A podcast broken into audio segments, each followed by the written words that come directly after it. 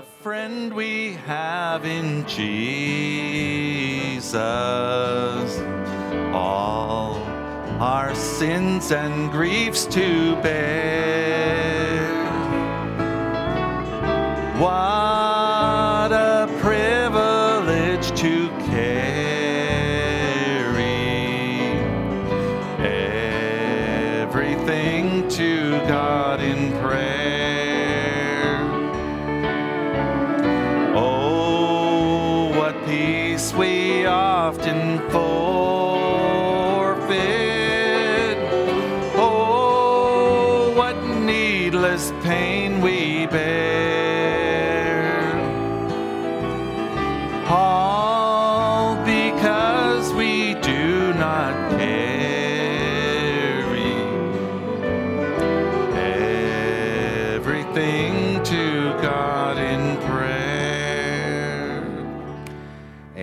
No other friend like him this morning.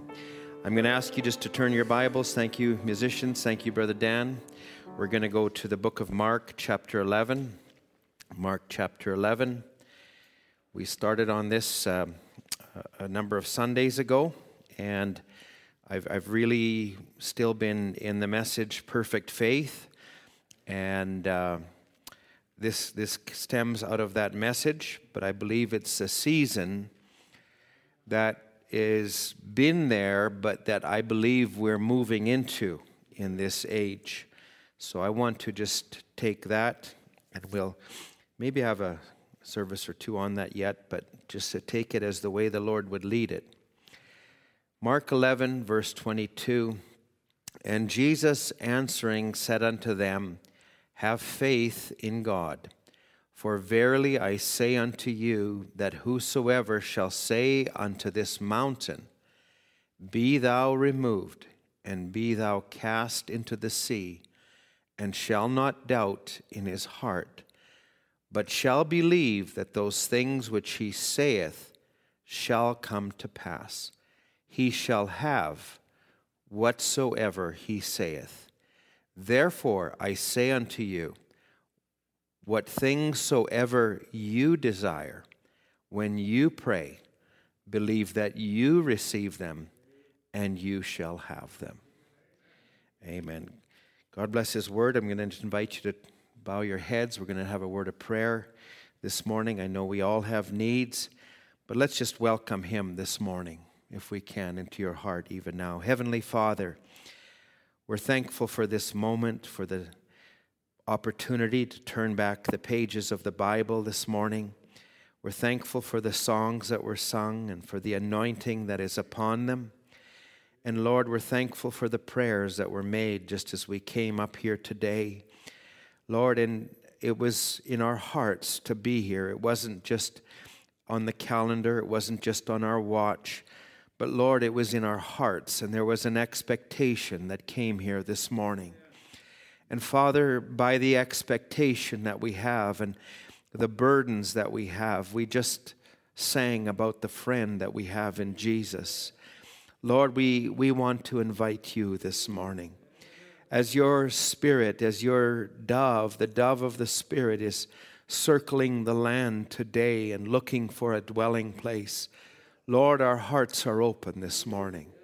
And we want to invite that dove to come into our midst today.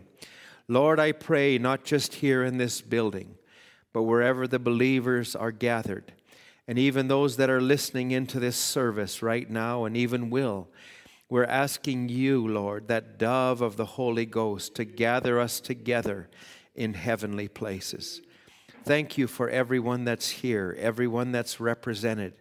Lord, we pray that you will give us special blessing. Father, I can take notes, I can try to persuade, but Lord, it really comes by you, by the quickening of your Spirit, by the revelation of God. And we pray that you'd visit everyone. You know where we're at.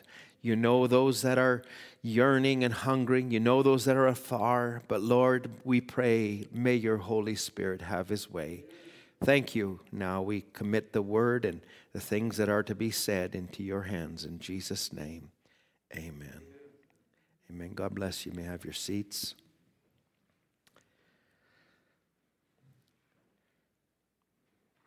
We have taken a number of services on, as I said, on this perfect faith and this scripture. And we, we started out by the entrance to perfect faith and spoke on overcoming our human spirit that is sometimes a hindrance. Sometimes our makeup, our, our, uh, our, our, our intellect gets in the way, our reasoning gets in the way, our emotions get in the way of faith operating. And what we're learning to do is we're learning to lean. We're learning to relax and we're allowing God to have His way. We, we moved it into the channel of perfect faith in another service where we spoke on the way up is down, that it took forgiveness, and, and that's in verses 25 and 26 here in the same portion that you can't have faith without having forgiveness, without having the blood. And today I want to just take it into another place, a realm, the realm of faith, if I can, the conditions whereby it can grow and it can prosper. And then I'd like to take it a little further, but I, am thankful for last Sunday and how the Lord led and how Brother Andrew took the service on Sunday morning, the maturing of a thought, because it, it actually put together some pieces for me. And I thank God for his leadership. It's not the man that's standing behind the desk that's got it all in control, it's God that's got it all in control. And we're just vessels and we're just yielded. And you know, if we can yield, uh, it, it's a wonderful thing. So, this morning I'd like to speak on the realm of faith, and I'd like to speak on perfected by love. And so, turn with me to Galatians chapter 5, if you will. Paul is speaking to Galatians.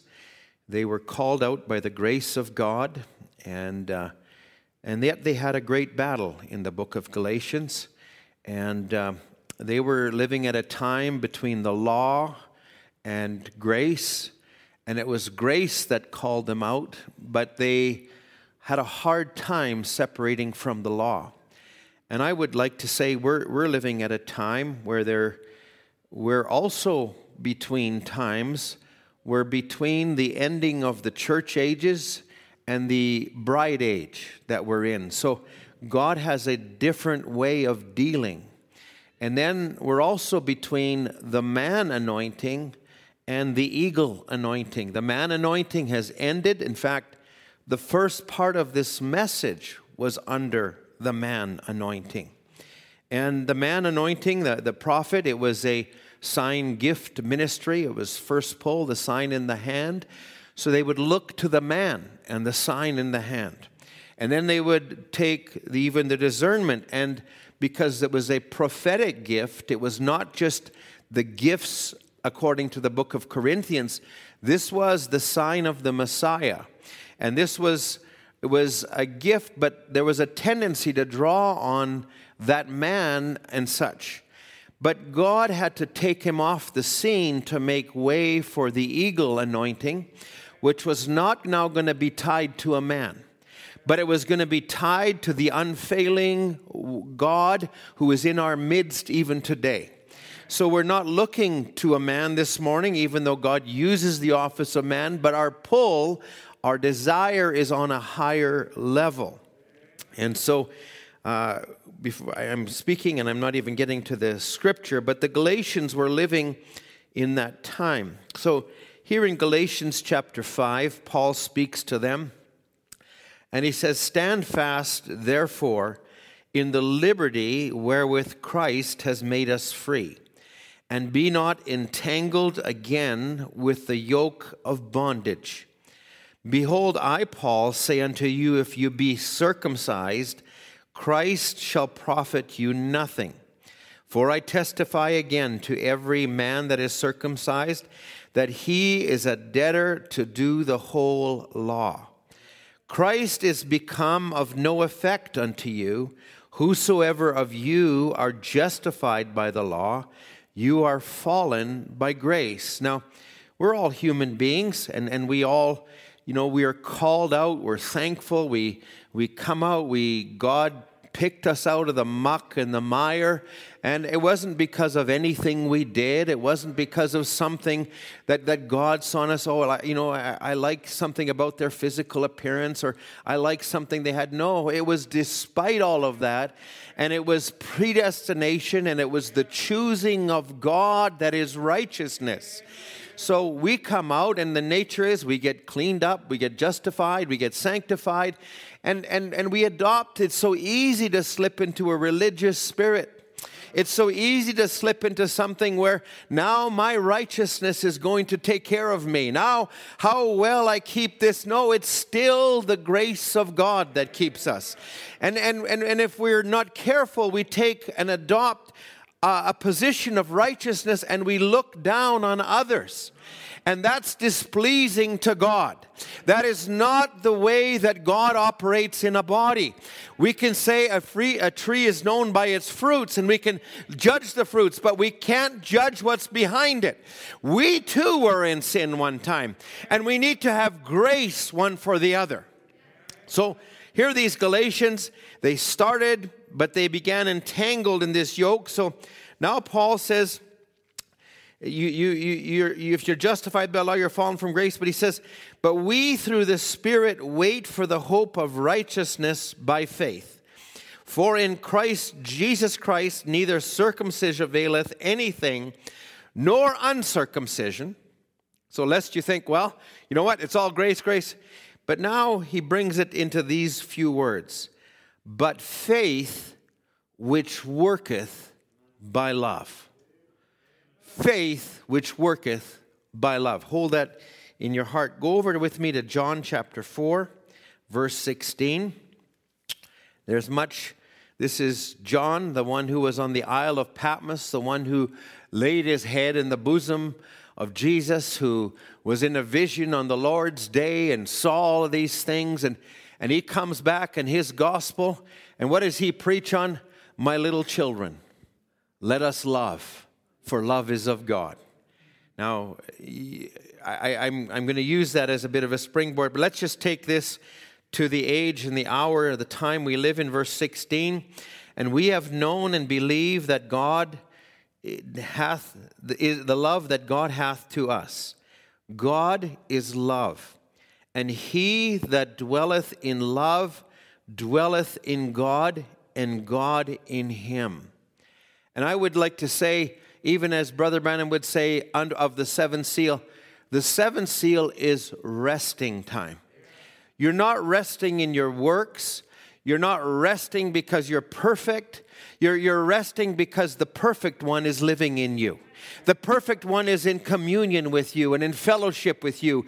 And there's bonds of love that have attached you. And, and whatever, you know, he does, it affects you. And whatever you do, it affects him.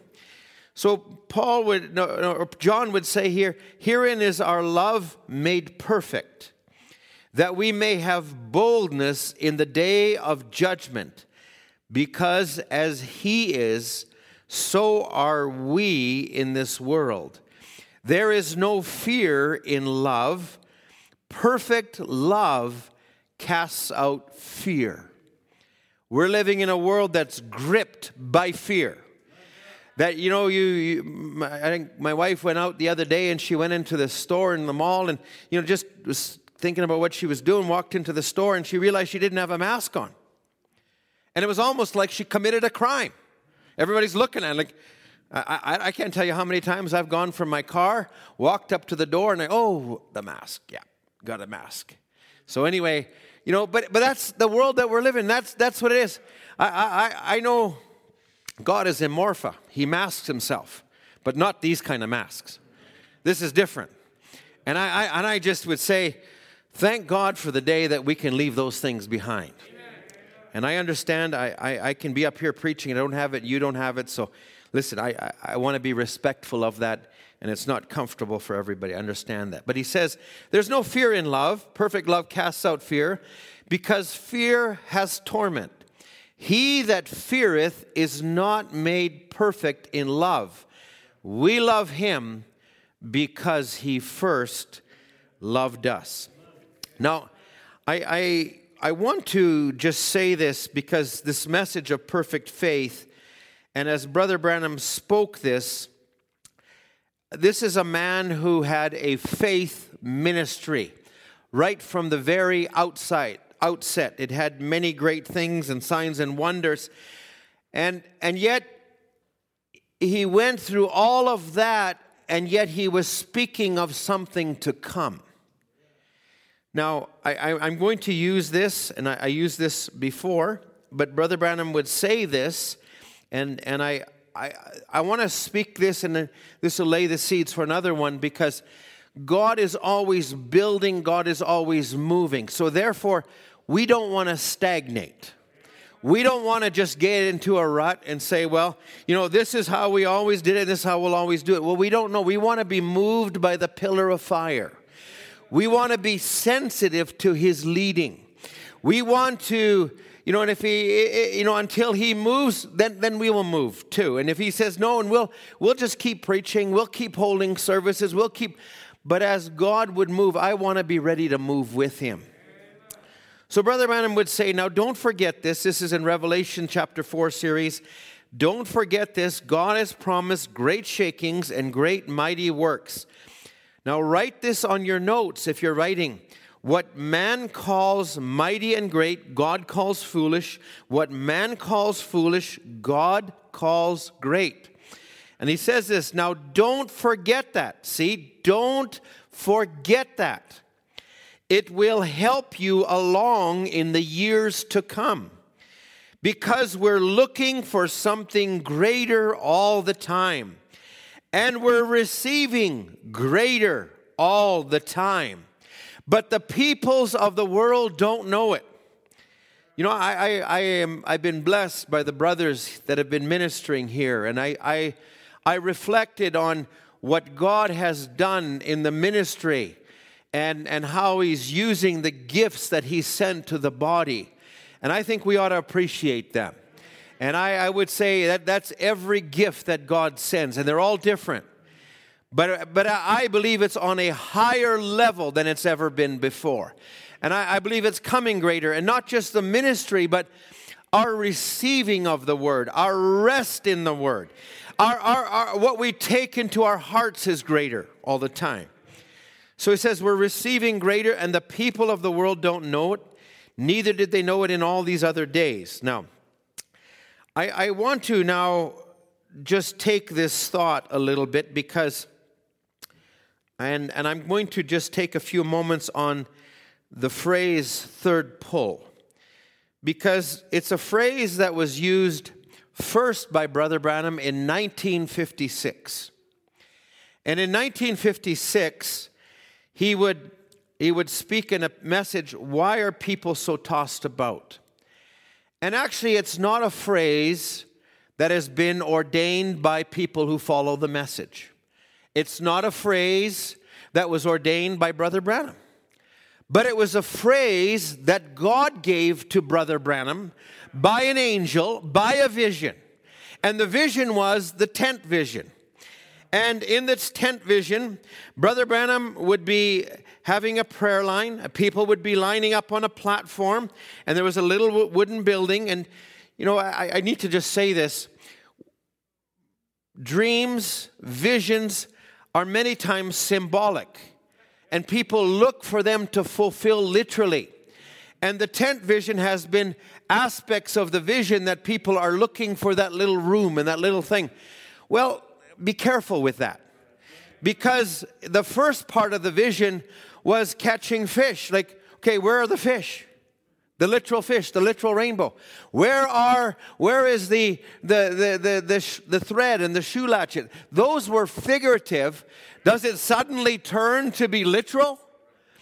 We have to recognize and let God interpret His word. So he would say, There's this little building, I'll go into it. I saw the light leave me and go into that building. And this is where the first time this phrase is used. I'll meet you in there. That will be the third pull. Now, that was not something Brother Branham conjured up, that was something God said. So there was three pulls that were there. Now I'm going to take you just quickly through a few quotations. 1956, he speaks that the third pull. He goes on to say, and he says this in, in a message a few months later it will not be a public show this time. And he says, and Brother Ram says, I don't understand about going into that closet like that. And then he said to me, the angel said to me, is it not written, when thou prayest, don't be like the hypocrites heard before men, but enter into the secret place and pray to the Father who's in secret, and he that is in secret shall reward you openly. So he takes it back to the scripture. Now, listen, that will help you because in 1962, when he sees the vision of the constellation and, it's a, and it was dreams and such, he says, if the, if the scripture, if the, if the vision was of God, it'll have to be interpreted by the scripture. The message is not separated from the Bible.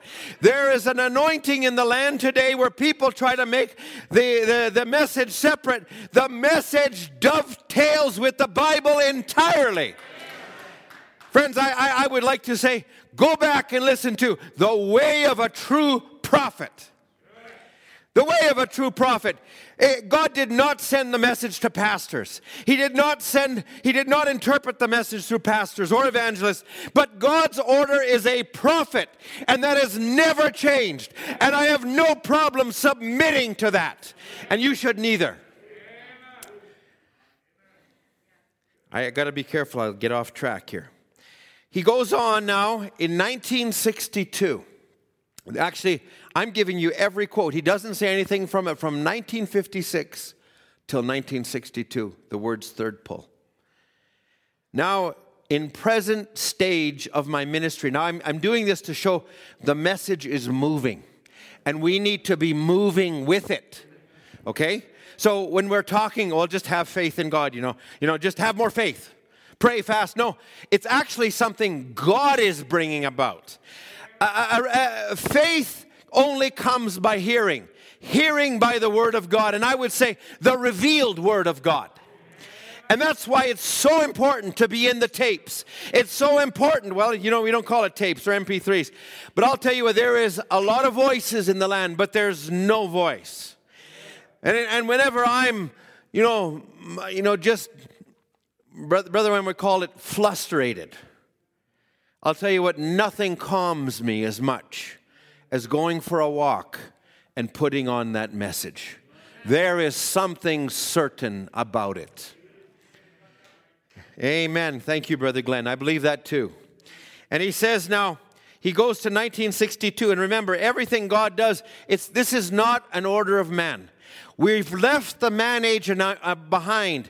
You know, we, the world has tried to recreate Azusa Street. The world has tried to recreate revivals. A God sent revival is of God. But we also need to be a partner with that. A revival doesn't come by just fasting and praying, but we set our hearts like Daniel as we see the word being fulfilled. We're a partner with God. And if we're more sincere with God, so Lord, you promised it. You said you'll send it. You said you'll bring this faith. Therefore, Lord, I humble myself before you that you can work through this vessel. And our church, and I think we all need to say that. So he says, present stage of my ministry. He told me of the ministry of the first pull, catching the little bitty fish. Second one was a small fish, but on this third pull, he said, Don't fail, don't tell the people. I'm always trying to explain what I'm trying to do. I love the people so much, I just try to tell them. And remember, it was actually as he was, it was at this time, he was trying to protect somebody with human feelings as he was out on a hunting trip. And that was when they were making fun of, of brother, brother Bud. And in the vision, this is where he had to kill, uh, he had to kill a bear. And he went by human feelings. He says, I wanted to, didn't want to hurt that man. And I, but he missed the vision. Now, God is not desiring for you to be void of human feelings, but to lay everything down so that faith can work. So sometimes, and Brother Branham would say, no matter what's happening, no matter what's around you, there, there's a man that can turn on the light. We, Satan would try to get you upset. He will try to get you emotional. He'll try to get you to reason. But there's a realm that the bride walks in that is just like Jesus. Jesus was a mystic. He didn't pay attention to those that are around him, but he was focused on one voice. And I believe that's what we need to be focused on. So, Brother Branham would say, he'd saying, now, in, is this the sign of the end, sir? Now, look at how this is building. He doesn't mention third pull, but now, as he's coming to 1962, he said, There's a third pull coming. Don't try to explain it. I feel duty bound to my church to say something. You draw your own conclusion. This will be the mystery that would open up, that would bring Christ and would bring a power to the church. Now, that's his words. Now he'll go right on in questions and answers in the seals. I'm sorry if uh, you can type this in, just type in third pull in italics, and you can follow these through at home if you wish. But he would talk about all the voices that are happening in the world, different things. And he says, now, he says, it's got to strike something before it will reveal. Now, before God sends a message to the earth, He has to have a people there that will receive the message. There has to be a bride that was ordained. I believe I was ordained to hear this message. I believe the seed that's in me could receive nothing else but this message. And this message is the truth of the hour. I have no problem standing behind that. And he will say, It's got to strike something. Now, don't try and interpret nothing. If God wants you to know anything, He'll send it to you. Be real solid now. Something has happened. Listen to Him. You understand what I mean. Don't try to make yourself odd to be a Christian. You take yourself away from God. If you can understand it, this is that third pull. And he says, You should have caught that the other day. Questions and answers on the seals. Remember, there will be no impersonation of it like the other two. There was something taking place in this room. There's in this room actually angels, voice of God. Now, I, I would like to say, we say these things and when we sometimes put them in the classification of message theories. These are not message theories. This is a reality that reflected not just in words on paper and a voice, but it actually reflected in another dimension. And I would say it's still going on. The voice is still going on. The receiving sets are still here. And there's a manifestation coming forth. And it's coming forth in me and in you. And I would say it's not history. It's not a theory. It's a living, breathing God that's meeting us at this very hour. Now, he said there'll be no impersonation. Now he says in the seventh seal, Satan will try to impersonate. He's tried to do it, but there will be no mimics to this. There's no way for him to know it. It is the third pull. He just knows nothing about it. So, whenever Satan tries to draw you into a debate and tries to get somebody to go with you, you, have, you don't have to worry about it. He knows nothing about it. And you can tell him, Satan, I know something that you don't know. I came from God and I'm coming back to God. There's something in my heart that declares it. There's something that I can do that you can't do.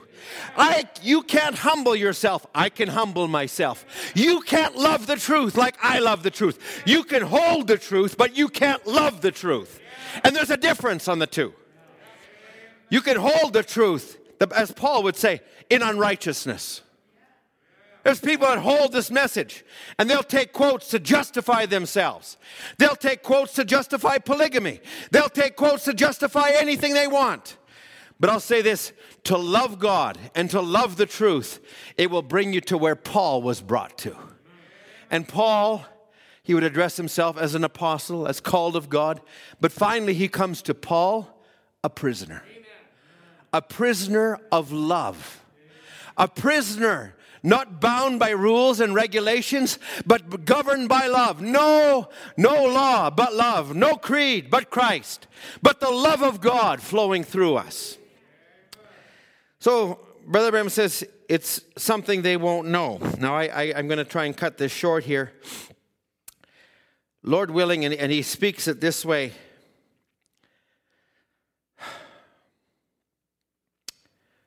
He's actually speaking in the message, Why Cry Speak. If, if you have an opportunity in the next week or so, this is another part of where I want to go.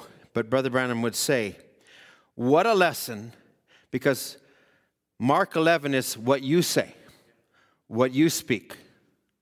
Now, I, there's, there's a whole bunch of aspects to third pull that people like to ma- major on. Well, it's speaking the word, it's to the eternal lost. These are all part of it. But I want to focus today on the groundwork of it, the seeds that are there, the realm that we have to walk in, and it starts with love. Before you ever speak it, it will come only through a pure heart.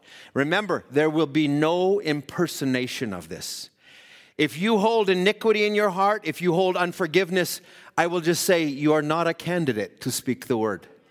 This will be so sovereign, so pure, so genuine. That's why we purge ourselves. That's why we check our attitude. If there's something in your heart, cleanse it.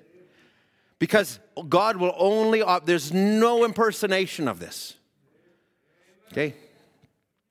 He would say, What a lesson. Why cry speak? Look where we are at this stage of the journey. We are right now at the third pull. We're right at the door. He's at the coming of the Lord. Now, he says, Don't cry, speak. And he would, he would actually go on and say, you know, different things about this. And he says, Lord, give me courage to take the sword of the word that he put in my hand and hold it and march forward to the third pull. That is my prayer. And then in Christ, the mystery of God revealed, he's singing a song, he's finished preaching the message. I mean, what a wonderful, wonderful, wonderful, wonderful message that is. I, I, I believe there's aspects of that message, there's realms that we ought to just say, Lord, make it real to me. But he comes to the end of the song, he's singing a song at the end, and, and he comes, and all of a sudden he notices the Spirit picks up the song and takes it up another level. And he says, Oh, did you notice that? The Spirit picked it up. And then he looks at the clock and he says, Two o'clock the end of the second pull. The third pull is at hand. Now, this is something God is doing, friends, and I'm, I'm taking it. It started not from a saying around the message, this started because God said it. And, I, and, and Lord willing, I'm, I'm going to go into it, but God is continually becoming God. He's continually manifesting Himself, and that's something else. I, I want to just take uh, this out of the perfect faith because, again, he brings third pull. Now, this is coming into that third pull. We've waited for this, it's just starting to bloom. Now, I've done this for a purpose, uh, and he says, we want to kind of raise faith to a bracket that it's never been before. Not a faith, but a perfect faith Watch a perfect God with a perfect heart keep his perfect promise by a perfect word, which is sharper, sharper than a two edged sword and a discerner of the thoughts and intent. We're waiting, we're coming now to perfection because the people has got to come in this order for a rapture. That's what's holding it away right now, waiting for the church to come down to a perfect raptured faith. Now, this is where I'm really taking my springboard for the message today, and there's other aspects of this I'll take in a future service. Now, I also maybe will just drop this in very quickly because Brother Branham would talk a little bit about the Gentile way because, you know, we, we often take and, and, and remember and think about, you know, well, I, have got to have so and so lay hands on me and I've got to do such and such. And, and, and, and, and Brother Branham would talk about these different things, but he said, that's not the Gentile way, it's a Jewish tradition. He says American people get an idea in their head that somebody has to touch them or lay hands on them. You, if you ever got that, that's just a Jewish tradition. Now, I'm trying to get you to believe the Gentile way, which when Jairus said, Come and lay hands on your, my little girl and she will live. Now, eh, the Roman would say, the Roman centurion would also say, I'm not worthy, he's a Gentile, I'm not worthy that you should come under my roof, but you have authority. You just speak the word. He recognized the authority that Jesus had.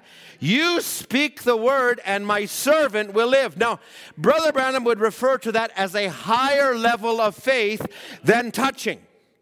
And that's what we've been called to. We've not been called to first pull or second pull. That doesn't mean you, you can't come up here and be prayed for. These things we will do if God permit.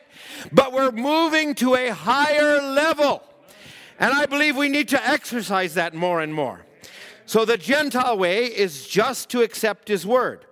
I believe God can do plenty of things that are not His Word, and He would go on and say different things about it. Now, we're supposed to be on a higher level, and as we're living closer to the end. Now, I, I won't read more on this, there's so many places I can read. I just wanted to make that point. I want to speak for a moment, and this is where I'll tie into what Brother Andrew spoke here the other day on free moral agency.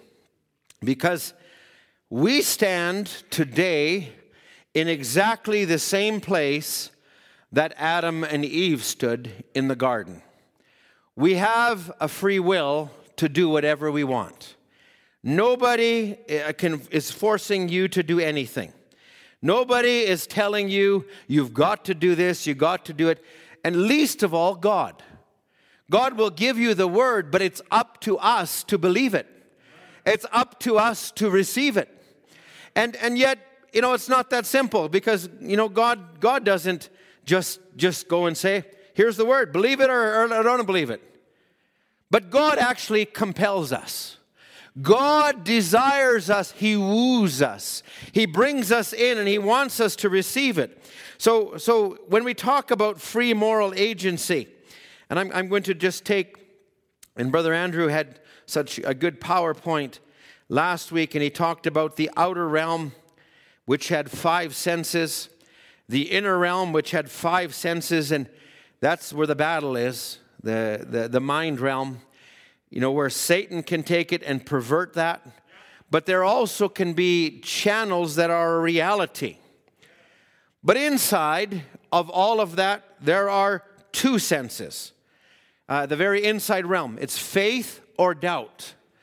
And faith uh, is, is, is actually a force, something that comes in.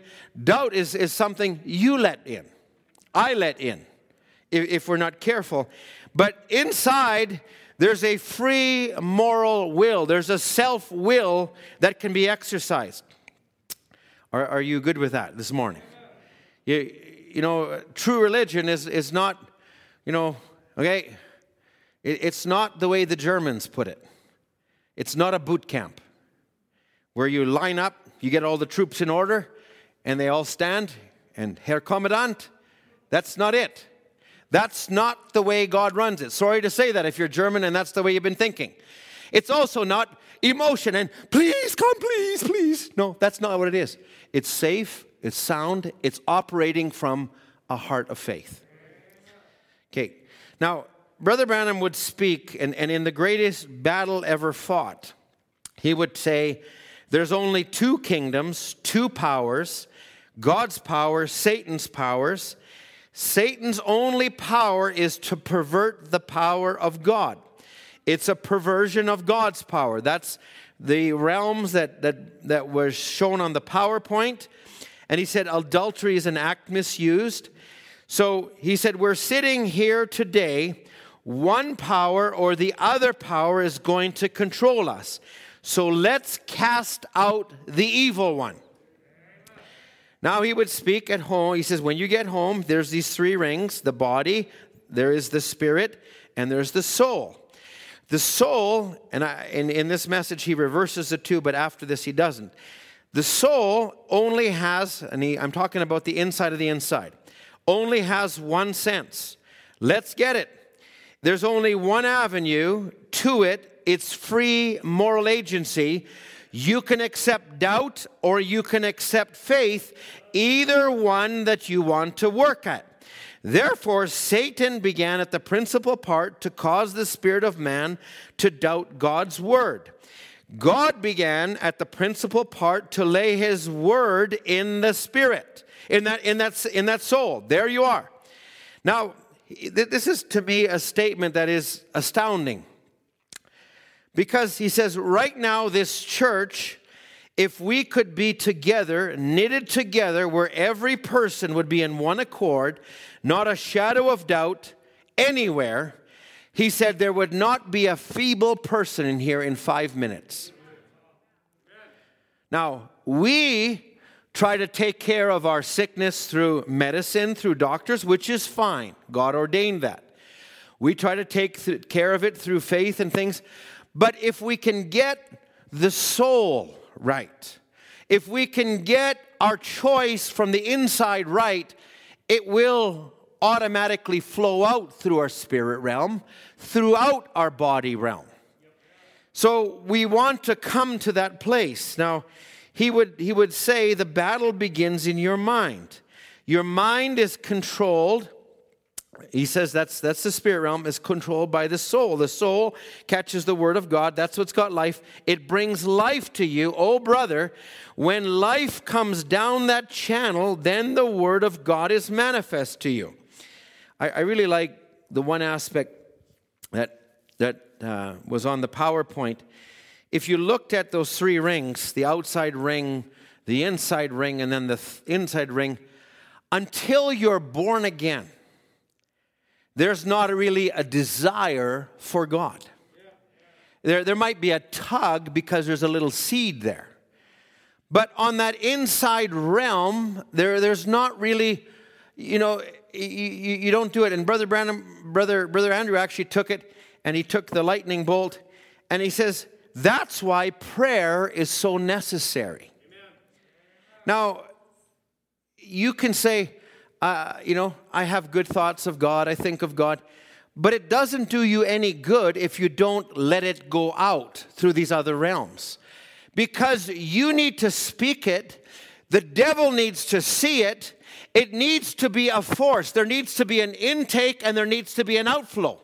That's why faith, prayer is so important. It's, uh, you know, you might say, well, Brother Ed, you're a minister, you, you must live in a place. No, I get just as many doubts and fears and frustrations.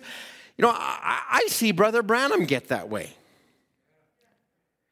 But prayer, when you come down and you say to God, and you say, Lord, I, I, there's these feelings, but Lord, I love you. I want to serve you.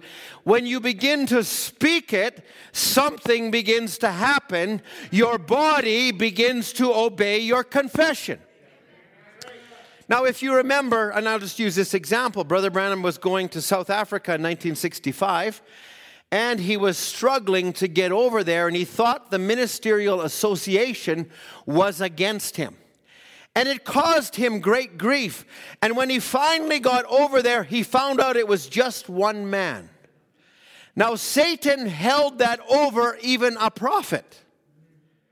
And Satan holds fear over us. And he will make us revert automatically to the worst case scenario. And he will make you think, oh, you know, I just use the example. My wife, I'm not wearing, I, I, I'm not wearing a mask, or I've done this, or I've done that, or and automatically think the worst thing. But it isn't that. There's a, there's a thing that you can say, if I did it, I did it by accident. I didn't mean to do that. And, and, and you know what? Photo radars don't, don't give you anything to do with good intent. You know, I, I went through it, but I was listening to a tape. they don't, they don't, that doesn't matter, right? It doesn't matter. But God, it does matter to God. He sees the heart, He knows our heart. And I say that's why we need to express our heart to Him in prayer. It's not good enough. Okay, I received the word. If there's no expression, oh my. I—I'm in this channel right now. I, I may as well stay. Ethan, just jump ahead to Romans chapter 10 for a minute, if you will. Romans chapter 10. Are, are you good this morning? I, I, I'm, I'm taking my time and I'm just wanting to say things, and wherever we get to, we'll get to, and we'll, we'll continue. But I, I feel like I need to lay this in a little bit here. Romans chapter 10, if we can. Verse 8. What saith it? The word is nigh thee, even in thy mouth and thy heart, which is, that is, the word of faith which we preach. Now, I'll put myself for a moment, it's not just me speaking it, but I'll put myself down in the pew. The preacher preaches it, or Brother Branham says it, or wherever it comes through, it's the Word of God, or we read it. It's got to be received into the heart. Now, that's just the first condition, but it doesn't stop there. And he says, verse 9, but if you will confess with your mouth, the Lord Jesus and shall believe in thine heart that God raised him from the dead, you'll be saved. Now look at the next verse. For with the heart man believes unto righteousness, but with the mouth confession is made unto salvation. It doesn't do any good to say, Well, God's in my heart, and keep your mouth zipped up. It doesn't do any good never to enter into a service. It doesn't no, no, do no good just to listen to tapes all day but never pray. It doesn't do no good to interact. There needs to be an interaction. There's a love relationship that's here. God did something for you. You express it back to him. He loved me because I because he first loved me. I love him also. I'll, I'll borrow from Brother Harold, who would who would say, about the example he used for many years here about the man and the woman driving down the car down the road in the car and the woman says you never tell me that you love me anymore. And he says the husband answers I, I don't know which nationality he was he said i told you i loved you the day we got married. And if that ever changes i'll let you know. Wow. You know yeah god i'm a believer but have you told him lately? Have you talked to him lately? Have you told him about there's no other friend like Jesus? And, and if you're a believer, the Bible would say, if any man love God, the same is known of them. If you were, and Brother Branham would say it, if you were put on trial as being a Christian, would there be enough evidence to convict you? So that tells me it's not just faith, and James would talk about faith and works have to be together. We're partners with God. I, I, went into a little sidetrack there for a moment, but, but anyway, I'm I'm not disappointed that I said it. You know what? I'm going to just take it right out of the message because this is where I got it from. And Brother Branham would talk about it, and he would say this in, in perfect faith, and he would, would talk about it, and he, and, he, and he would say, just like a young couple you take a young man and a young woman, they fall in love with one another. They go along and they begin to know one another. Their hearts beat as one. They're not husband and wife, but their love binds them together. Now, now, you know what? If I don't know how many of you keep your your marriage vows, your marriage contract out on the table because in case there's any trouble in the home, you point back to it. Wouldn't that be a nice home? Listen, woman, you signed here. Yes, man, you signed it too. Man, if, if that is what a marriage is built on, then I'll tell you what, there's trouble. but love binds us together. The contract is only the backup. And if, and if our serving God is just based on, I, I did this right, you're, you're reverting back to what the Galatians did. It's love that reaches out to him. I didn't come here this morning because it's my duty or, or because, you know, I, I, I but I'm doing it because I love him and I want to serve him. And I want to be here for him. And I want to do everything I can for him. That's my heart for him. Wow, I'm, I'm getting into a path I didn't even think I'd get into this morning. I love my wife so much. You know, that I can actually trust her. And I say, honey, go into the store and buy anything you want. Oh, wow. How many would take that as an opportunity? But I know she loves me enough that she wouldn't go and buy just for herself. That's what Esther did. When the king saw Esther, the very fact that she was standing before him, that he allowed her to stand, showed that she already had his favor. And he would say, Whatever you ask, I will give you, even the half of the kingdom. And it wasn't that, okay, you pack up your half and you go over there and I'll pack up my half. No, because the half was part of the whole. It was part of the same thing. She was going to be with him. We're going to be with him. I'll just say this you can have anything you want this morning if you're in the Holy Ghost. because if you're in the Holy Ghost, faith will lead you to only ask for what that which pleases the Father. You're not going to say, Yeah, give me a 747 and fly me to a South Seas island as much as you'd want to and I would want to. No, that's not what I'm, I'm going to do. I, yeah, I'm tired of, of all of the restrictions too. But nonetheless. So he would say, He's saying, they really love one another, and if you know this girl loves you and she you love her, you got confidence, faith in one another. If you don't have that, you better not marry. Well, uh, you know, Brother Ed, I need somebody to do my laundry. Don't marry. But, but, uh, but I need somebody to, that uh, a sister can say, but I need somebody that will provide a wardrobe that will fit my big closet. Don't marry. No, don't do it. It's got to be built on something better than that. And your life and walk with God needs to be built on love. Friends, you, you got to be so in love with Him when you ask Him for something and He doesn't give it, it doesn't, well, if that's the kind of God you are, me, I'm not going to go home. No, you'll love Him anyhow. He is love. He's the essence of love. This is how Brother Branham would say it. Faith and love is relations because you can't have faith unless you got love, because your faith is in God, who is the very essence of love. Faith and love works together. Now let me go back to the, the three rings, the very inside ring. And, and let me put it this way Adam was an expression of God. He was the son, the genetics were of God. And he was given a bride to re- reproduce himself. Now, that'll be another service, not going to do that today. But when Eve fell, she was bone of his bone, flesh of his flesh. If Adam was in it for himself, Adam would have said, God will give me another one. But that wasn't what he did because he was a reflection of God.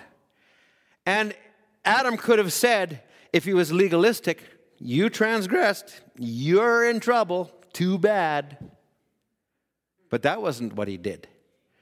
But something rose out of Adam at that moment. And at that moment, when he saw Eve, quickly, by love for her, he took her to himself. And that was a reflection of the very God, his Father. And that was our Father, our God, who is love, who wanted to express his love to us. That when we were in the muck and the mire of the world, and then he said, He reached down for us. Not because we were good, not because of that, but because of his great love. And Brother Branham says, Now won't your love reach back to him?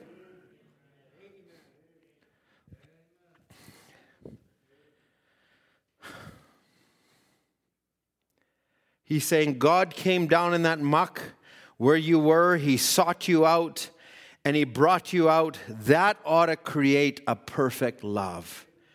Look what you was, look what you were. What did that? Somebody loved you. Can't you have faith in what he's promised you? Real, genuine love will create a confidence in his word. Oh, if you're tired of battling the devil, there's nothing as wonderful as going out, maybe for a walk, putting on a song, and then just, or in prayer, and to raise your hands. You might be in the middle of the deepest trial, and the devil thinks he's got you. But you're going, Lord, I love you anyhow. You're the one that I'm going to be in eternity with. My heart longs for you, it beats for you. And the devil's going, Look at everything I did, and they still do that. Yeah. Though he slay me, yet I will trust him. Love will override a lot of things. Love will even cover a multitude of sins. Your love reaching out will change a situation. Your love will do something that, that if you just did it by faith and, and by, I, I followed this to, but sometimes love supersedes all of that. Love is not care for itself. Love does not look for its own. Love is there for God, for His purpose, for His kingdom. It was uh, Phineas, the priest, if he would have followed the order of the day, and the order of the day was here was a uh, a priest or one of the elders of Israel taking a Moabitish woman into his tent, committing adultery openly. You know, if Phineas would have been in the order, well, you know, you know, Moses will take care of it, or, or Aaron will take care of it, or so and so. No, because he loved God and because he loved the purpose that God had, there was something in him that rose and said, I can't stop to see this. I don't care what happens to me. We've got to protect God's word. And he took a spear and it went through both of them. And when he did that, it so pleased God he says, There's a man that loves me and loves my word. That's the way we got to love this message. It's not about saving our own skin. It's not about taking care of ourselves. But our, I've cast all my cares. I've cast everything on Him. I've left everything behind. My love is set upon Him. I'm not trying to dodge hell. I'm not trying to save my own skin. But I'm in love with Jesus and He's in love with me. And wherever that takes me, there it takes me.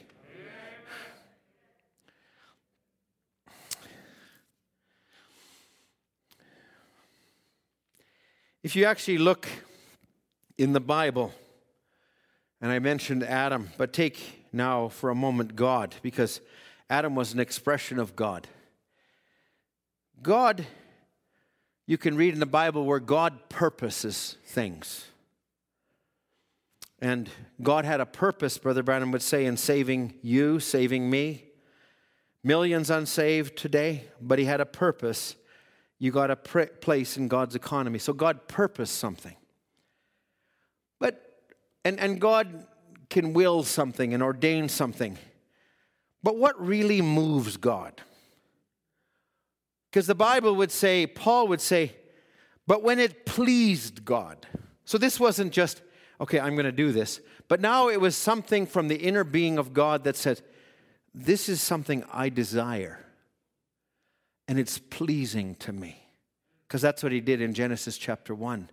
He did it out of love, and he says, and he created such and such, and then at the end it says, and God saw that it was good. And it came all the way down to the sixth day, and he created man. He says, and God saw that it was very good. So it was God's pleasure. And Paul relates that. He says, But when it pleased God to separate me from my mother's womb, so now Paul is recognizing I'm not just here as the Pharisee of the Pharisees anymore, but I recognize there's a higher call here. It was the love of God that reached down to me.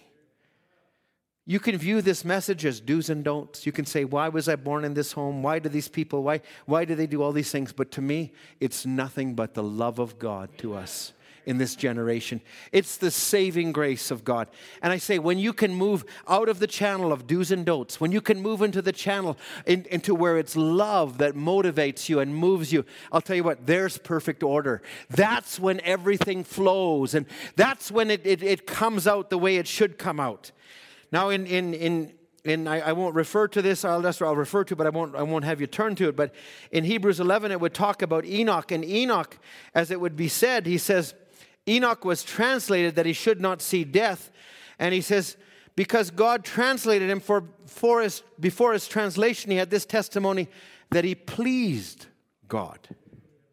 So now, he said, without faith, it is impossible to please him. For he that comes to God must believe that he is, he is and that he's a rewarder of them. Now, the word please, actually, if you take it back into the Greek diaglott, it means to excite. So when God sees you acting by faith, not by, you know, uh, emotion or the human realm, but you just act by faith because you love him and you, and you do it, that excites God. That moves God. When you, when you turn your, your, your blind eye to the devil and what he's enticing you and calling you, no, Lord, I love you. I want to follow you. I'm not, I'm putting aside all these other things. Listen, love does people, causes people to do crazy things. They will drive back and forth to Saskatchewan many times a month because of love. I don't know how that happens. It's beyond all reason. Haven't taken that trip for years, but now it's many times in one month. Just, just saying. Anyway, love will cause you to do different things. Love will cause you to, to do things that you can't explain.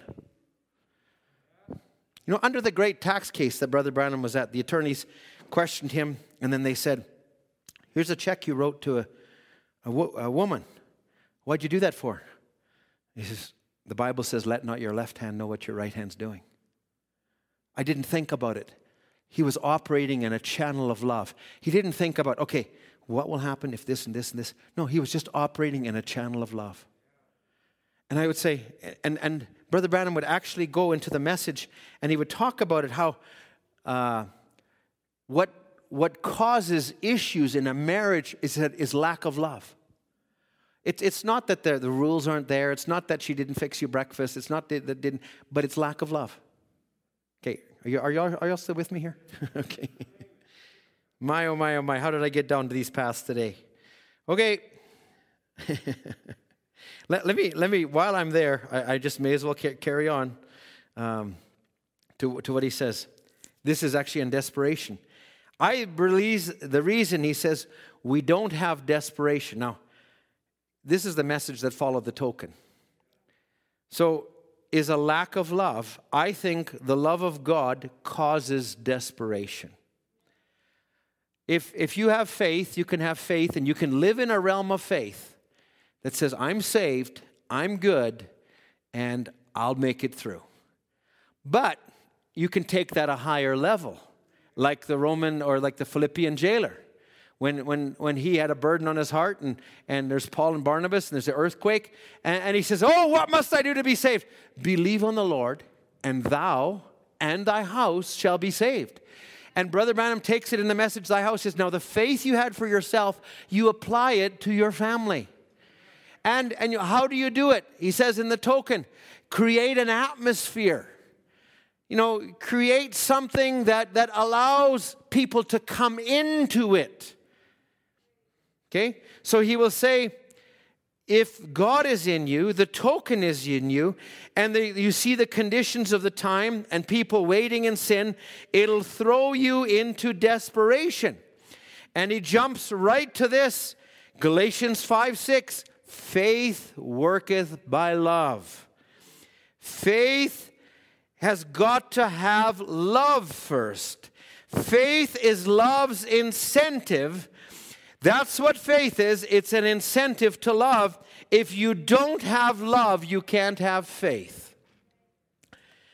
I, I can never say, say, hardly say this without remembering Martin Luther, who was under the Augustinian order and he was a monk and he was trying to serve God and he was trying to fulfill this desire of God and he would confess and he would repent and he would confess and he would repent and he and he, he spent five four hours in a confessional one day. And he tried everything to get this and the priest finally says like come on. He says Luther I think you hate God. He said I do. Any God that will force you to do this and that's when he was given the Bible. And that's when he read Romans chapter 5. And he says, and it was like a light came into him. It, was, it wasn't the rules and regulations of God that he was under, but it was under faith. And it was not under a God that was painted as this, this vindictive guy that was trying to get it. No, on, on everything, God is the essence of love. And he says, How can you have faith in your wife if you don't love her. Now, that's in the phileo. What about the in agapo in love? Now, we sometimes view love as a static term. Yeah, I have love.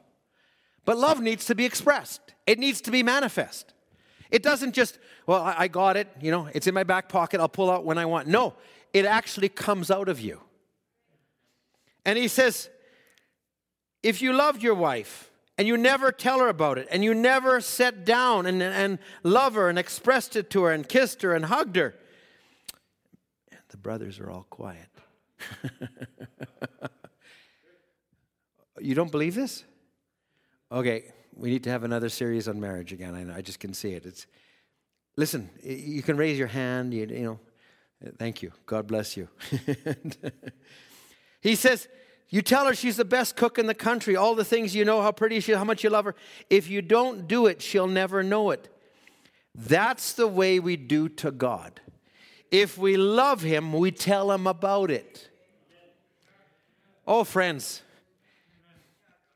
let's go back to Valentine's Day and shoot those little cupids around so that you all start to love again.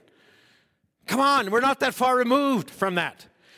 Do you love the Lord this morning? Hallelujah. He's everything to me. We sit down, we adore Him, we worship Him. Love causes us to do that. What if something's got to be done for your wife? It throws you in desperation. What if she's got cancer or she's sick? It'll throw you in desperation. Because we have love, it pushes faith out. And faith acts on the battlefront. Love pushes faith out. Love takes a hold of faith and says, Come on, let's go. Brother Branham would say sometimes you have an ought against your brother, and seems like there's a little friction. And he says, and then the brother gets sick or something happens to him. And this is the way you check your love. He says, if there isn't a feeling for him, you need to have more love. Because you look back and say, Lord, that's my brother. Satan's done this and this. And you ought to have this feeling. You know what, friends? We need to work on conditioning love. We need to work on building a place for it. I, I believe there's a desire that can be expressed just like it was in Adam. And that desire operates from the realm of love. Whatsoever you desire, not, not, not just what your flesh desires, but operating from a realm where God has now conditioned you from the inside, from a soul realm. There's a desire. My heart is fixed on God. It's just God that I want. I don't want to do anything that would displease Him. So my desire is this for you, O Lord, or for me in serving you, O Lord. It's not separate. Anyway. I, I, I, listen, there's a whole section here in Perfect Faith that deals with this. That's why I'm here today. And he's saying, Jesus said, If you love me, keep my words. Love dominates all. God is a God of love. That's who he is. Now, Brother Branham would actually go on and say about the very basis of who God is and, and, and what he was. And he would say this great attribute of love. He says, It came uh, it came from God, this great fountain, pure, unadulterated. Then it began to be perverted. It came down into human love or phileo. Then it came into sexual love, and then it keeps perverting until it gets down to filth.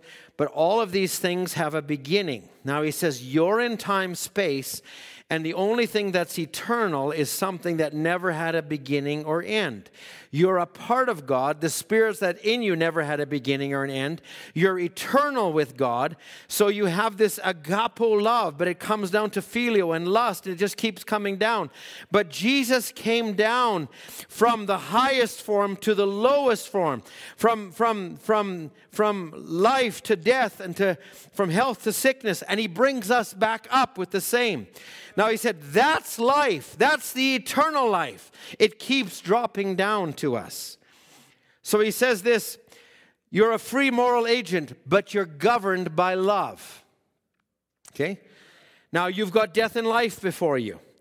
If I forced my wife to love me, I'd be afraid to marry her.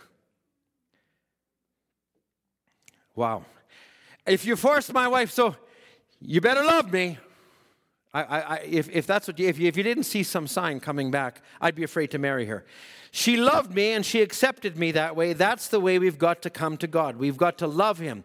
Gifts and callings, He said, uh, stimulates you. Faith is what heals you. And He says, You're a free moral agent. You got a choice today. So, where do you make the choice? Do you make it in your flesh? Well, you know, somebody said, Raise my hand, so I raised my hand, but something caused you to raise your hand you know, there, you might have feelings, you might get stimulated by something, but really it's down to your soul, you're a free moral agent. So in, in the breach, he's saying, You're set on the same ba- basis as Adam and Eve. You can have your own choice. They chose wisdom and it caused death. Now, let's just go to Ephesians chapter 2 for a moment. Ephesians chapter 2. Are you okay with this this morning? Even if you're not okay, this is what God put in my heart, and I believe it's good for us. Sometimes, you know, the tree of life is blooming, but it wants to bloom, it needs to bloom out in us a better way, and sometimes we stop it up. I believe you can condition yourself, you know, your body, your, you know, where even faith is in such a place that it actually creates an appetite. Because faith, the Holy Ghost, only feeds on the Word of God. And so there's something in you. I, if I look back at it today, I used to love this. I, I, I even think back 10 years ago, I used to be into sports more than I am now. But the more I died out to myself and my will, God gave me something greater that's more eternal. And I love God more and I choose to do it. That doesn't mean it's wrong to go to a hockey game or to do something. It might be now because there's a, there's a law against it, but I, I, my heart isn't in it the same way. So your body, you, you, you can get, put yourself in a place where you long for God more, where, where you have a desire, where you cultivate an appetite for God. Now it's, I desire this for you, Lord. And he goes, That's the same strain that was in Adam. That's the same strain that's in me. I loved you. And you know what? We're becoming more like him. Ephesians chapter 2, we, we will read this from uh, verse, I had number one, but it says, You has he quickened. But let's drop down to verse 4 if we can. We had our conversation in times past to the lusts of our flesh, fulfilling the desires so that's number three. I'm sorry. Desires of the flesh and of the mind, and we were by nature the children of wrath. But God, who is rich in mercy, for his great love wherewith he loved us, even when we were dead in sins, has quickened us together with Christ. By grace you are saved. He has raised us up together, made us sit together in heavenly places in Christ Jesus. Now drop down to verse 8 For by grace are you saved through faith. That is not of yourselves, it is the gift of God. So, God, when we talk about perfect faith, it's not that we, we just have to fast or pray or try to work ourselves up to a level, but rather it's what we yield ourselves. It's, it's, we depend on what He made us. He loved me, and I'm here for Him, and it, and it lifts you up when you get into that channel. So it's not you climbing, well, I, you know, I've, I've got to go and do this. And yeah, you, you do, but you do these things out of love. You don't do it because, you know, I, I, I can do something about it. No, it's God doing it in you. So let's just drop over to Ephesians 4. And, you know, it would, would speak about Paul. Now, in verse 1, he says, I therefore, the prisoner of the Lord. Paul, who was in a Roman jail, who was in different places, he knew what it was to be captured, but he said, I willingly, I used to be able to do whatever I wanted, but now I don't want what I want. I want what God wants. And you know, and, and, and sometimes we're so anxious to do what I want. And I but you know what? Lord, you have your way. You have your will. And and Lord, change my mind to fit your will. Not, Lord, me change your mind to fit my will, but Lord, you have the ownership. You have the leading. You have the oversight. I'm here for you. I, I choose to be a sheep. I choose to allow you to work through me. That's a choice. That's a free moral agent. Paul said, I therefore, the prisoner of the Lord, beseech you that you work worthy of the vocation wherewith you're called, with all lowliness and meekness, and with long suffering, forbearing one another with love. Why, why, why sometimes do, is there friction? Because sometimes we're like a cactus. We got pricks sticking out of us. Like, because we had a lack of water in our being, in our existence. But those same cactus that have, have stickers that jump out at you, I, I, went walking through the desert one time, and you know, you look at those cactus. I forget there was one kind they're kind of soft, but you just get close to them, and all of a sudden they're sticking all over your clothes and everything, and and they're not easy to get out. But I'll tell you what, all they'll need is a little bit more water. And all we sometimes need is a little bit more water, a little more love of God, a little bit more time with the Holy Ghost, a little more time in prayer, a little bit more feeling for one another. It goes a long ways in a home, in a church, in, in a job site. It goes a long ways. Man, I had somebody who just absolutely railed on me in a job situation, and I thought, man, I feel sorry for them. I, I understand why, why they're like that. And, uh, you know, th- there was a part of me that yeah, it, it kind of did rise up. It was there. But then God came. And, and you know, it, it came, and all of a sudden, I go, yeah, I could get upset. I could get all emotional. I could get all engaged. But you know what? I get where they're coming from. You know what? You know, if that was me having to deal with myself, I'd probably feel like that too. Can you say that sometimes? No, sometimes we view ourselves as the center of the universe, but we got to put ourselves as God's the center. I'm an extension. Let me look at myself objectively. Not easy to do sometimes. But he says, forbearing one another in love, endeavoring to keep the unity of the Spirit in the bond of peace. Now, this is Paul, the same guy who went railing against Christians and doing all of these things. And now he's saying, hey, hey, just settle down, guys, relax. We're all under pressure. Love one another. there is one body, one spirit, even as you're called in one hope you're calling, one Lord, one faith, one baptism, one God and Father, who is above all, through all, and in you all. Amen. He goes into talking about how the gifts that came down on the, on the, on the apostles. But now he would, he would say this in verse 12 for the perfecting of the saints, for the work of the ministry, for the edifying of the body. That's what it's for. Not the destruction of the body, and it says, Till we all come in the unity of the faith, to the knowledge of the Son of Man, unto a perfect man, unto the measure of the stature of the fullness of Christ, that we henceforth be no more children tossed to and fro, carried about with every wind of doctrine, not by the sleight of men and cunning craftiness, whereby they lie in wait to deceit. Verse 15. But speaking the truth in love, we may grow up to him in all things, which is the head, even Christ from whom the whole body is fitly joined together and compacted by that which every joint supplies, according to the effectual working in the measure of every part, making increase of the body unto the edifying of itself in love. Do you want to see more of God? Brother Branham would speak about the third pull. He says, The third pull is here, and the message, humble thyself.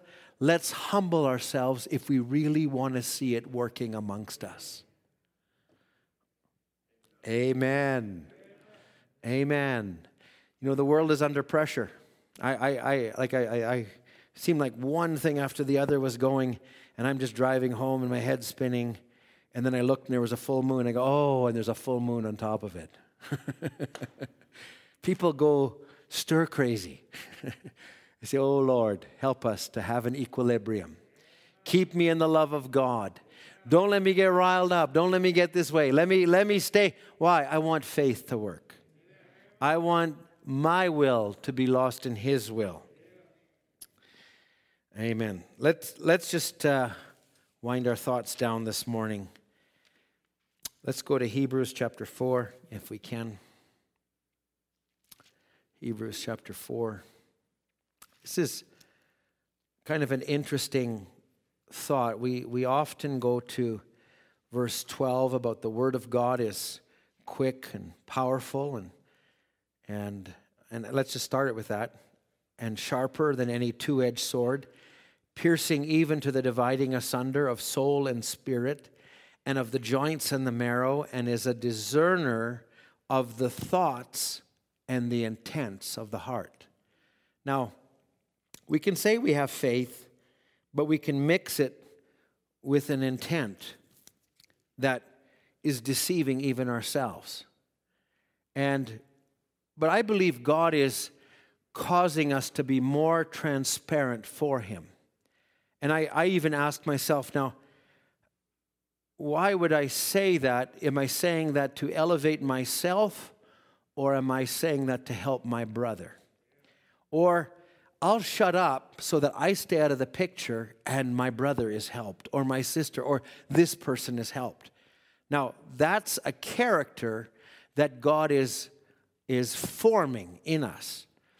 So it says, the word is a discerner between the spirit realm and the soul realm. And it understands these things. It says, and it discerns not just the thoughts, Brother Andrew, as you were speaking, not just the thoughts, but the intents. So, the first desire that we have, which may be such, but if our first desire is God, remember, Brother Branham was put to a test, and he said, There's a trap set for you and he comes to a meeting and he sees a couple that are, for all intents and purposes, making out in the middle of the church service. And now, this is the nature of Elijah. This is a man who also was born under uh, an Irish nature and, and, and, and wanted to kill people when he was younger.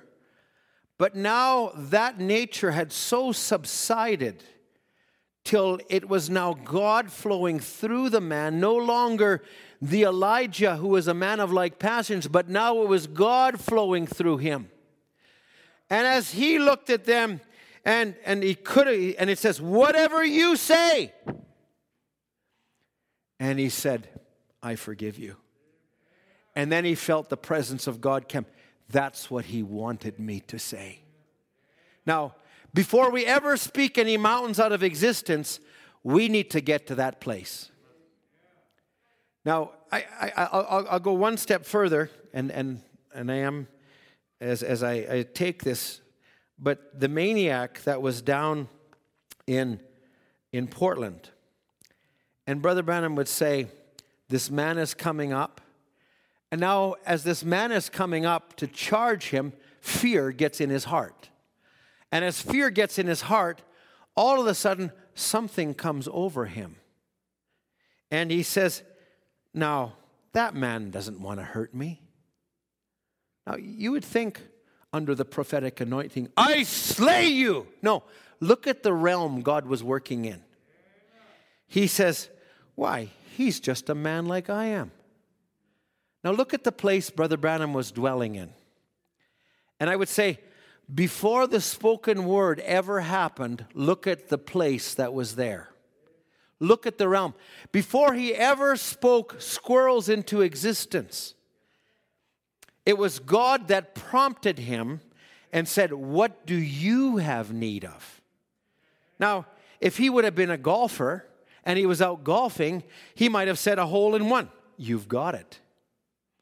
Or if it would have been a sister, I believe that God knows where we're at. He knew Brother Branham was a hunter, he knew that that was a desire that he had of himself. Now, God so loves us. Oh, my, oh, my. I, I, I just heard it the other day, and there's a woman that comes up in a prayer line, a little girl, and she had no eyeballs. And Brother Branham, he asks her, he says, Now, he says, Do you want to be healed? And he says, You have no eyeballs. What color would you like? well, I've heard blue is good. Oh, God, He wants to give you the desires of your heart if you can yield to Him. He will do better for you than you can do for yourself. That's the trust, that's the love that we need to have for Him.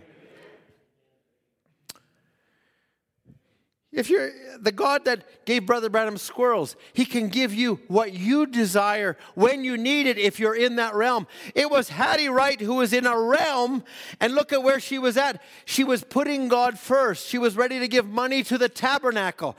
She was ready to give $50, and they, they, they wouldn't allow it. That was a year's salary. who did God come to? This little woman who actually gave 20, and Brother Branham wanted to give it back, and he said, Don't do it. Why? Because God had something greater for her. What was He going to do? He was going to say, What do you desire? I desire the salvation of my two boys.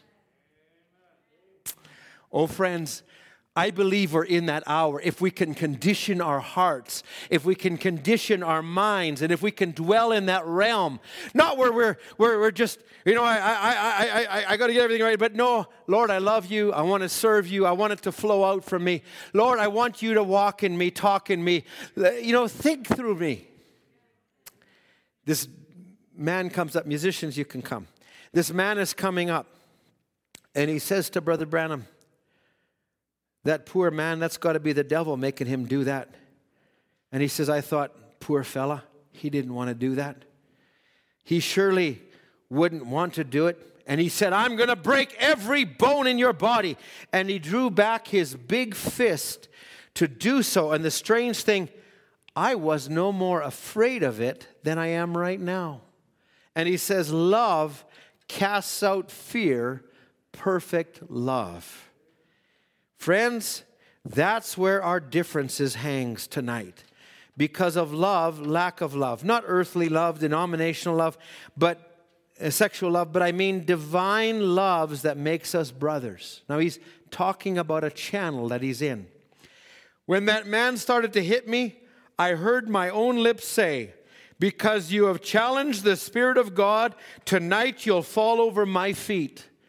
Now, it was a thought, it was something that he had percolated in his own mind. He allowed himself to stay there. He dwelt in that love. I imagine before he ever came in prayer that night, he's saying, Lord, just keep me in the right channel that you can speak, that you can do things.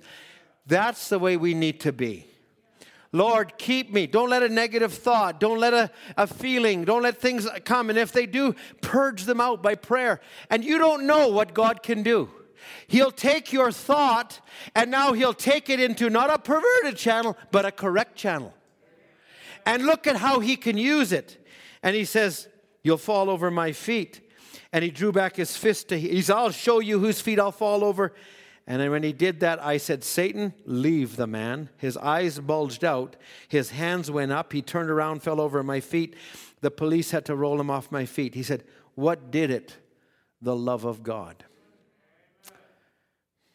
How many want more love? I need more love. We all need more love. There's fear in the land like never before. May God give us love. Let's stand together. Here is love.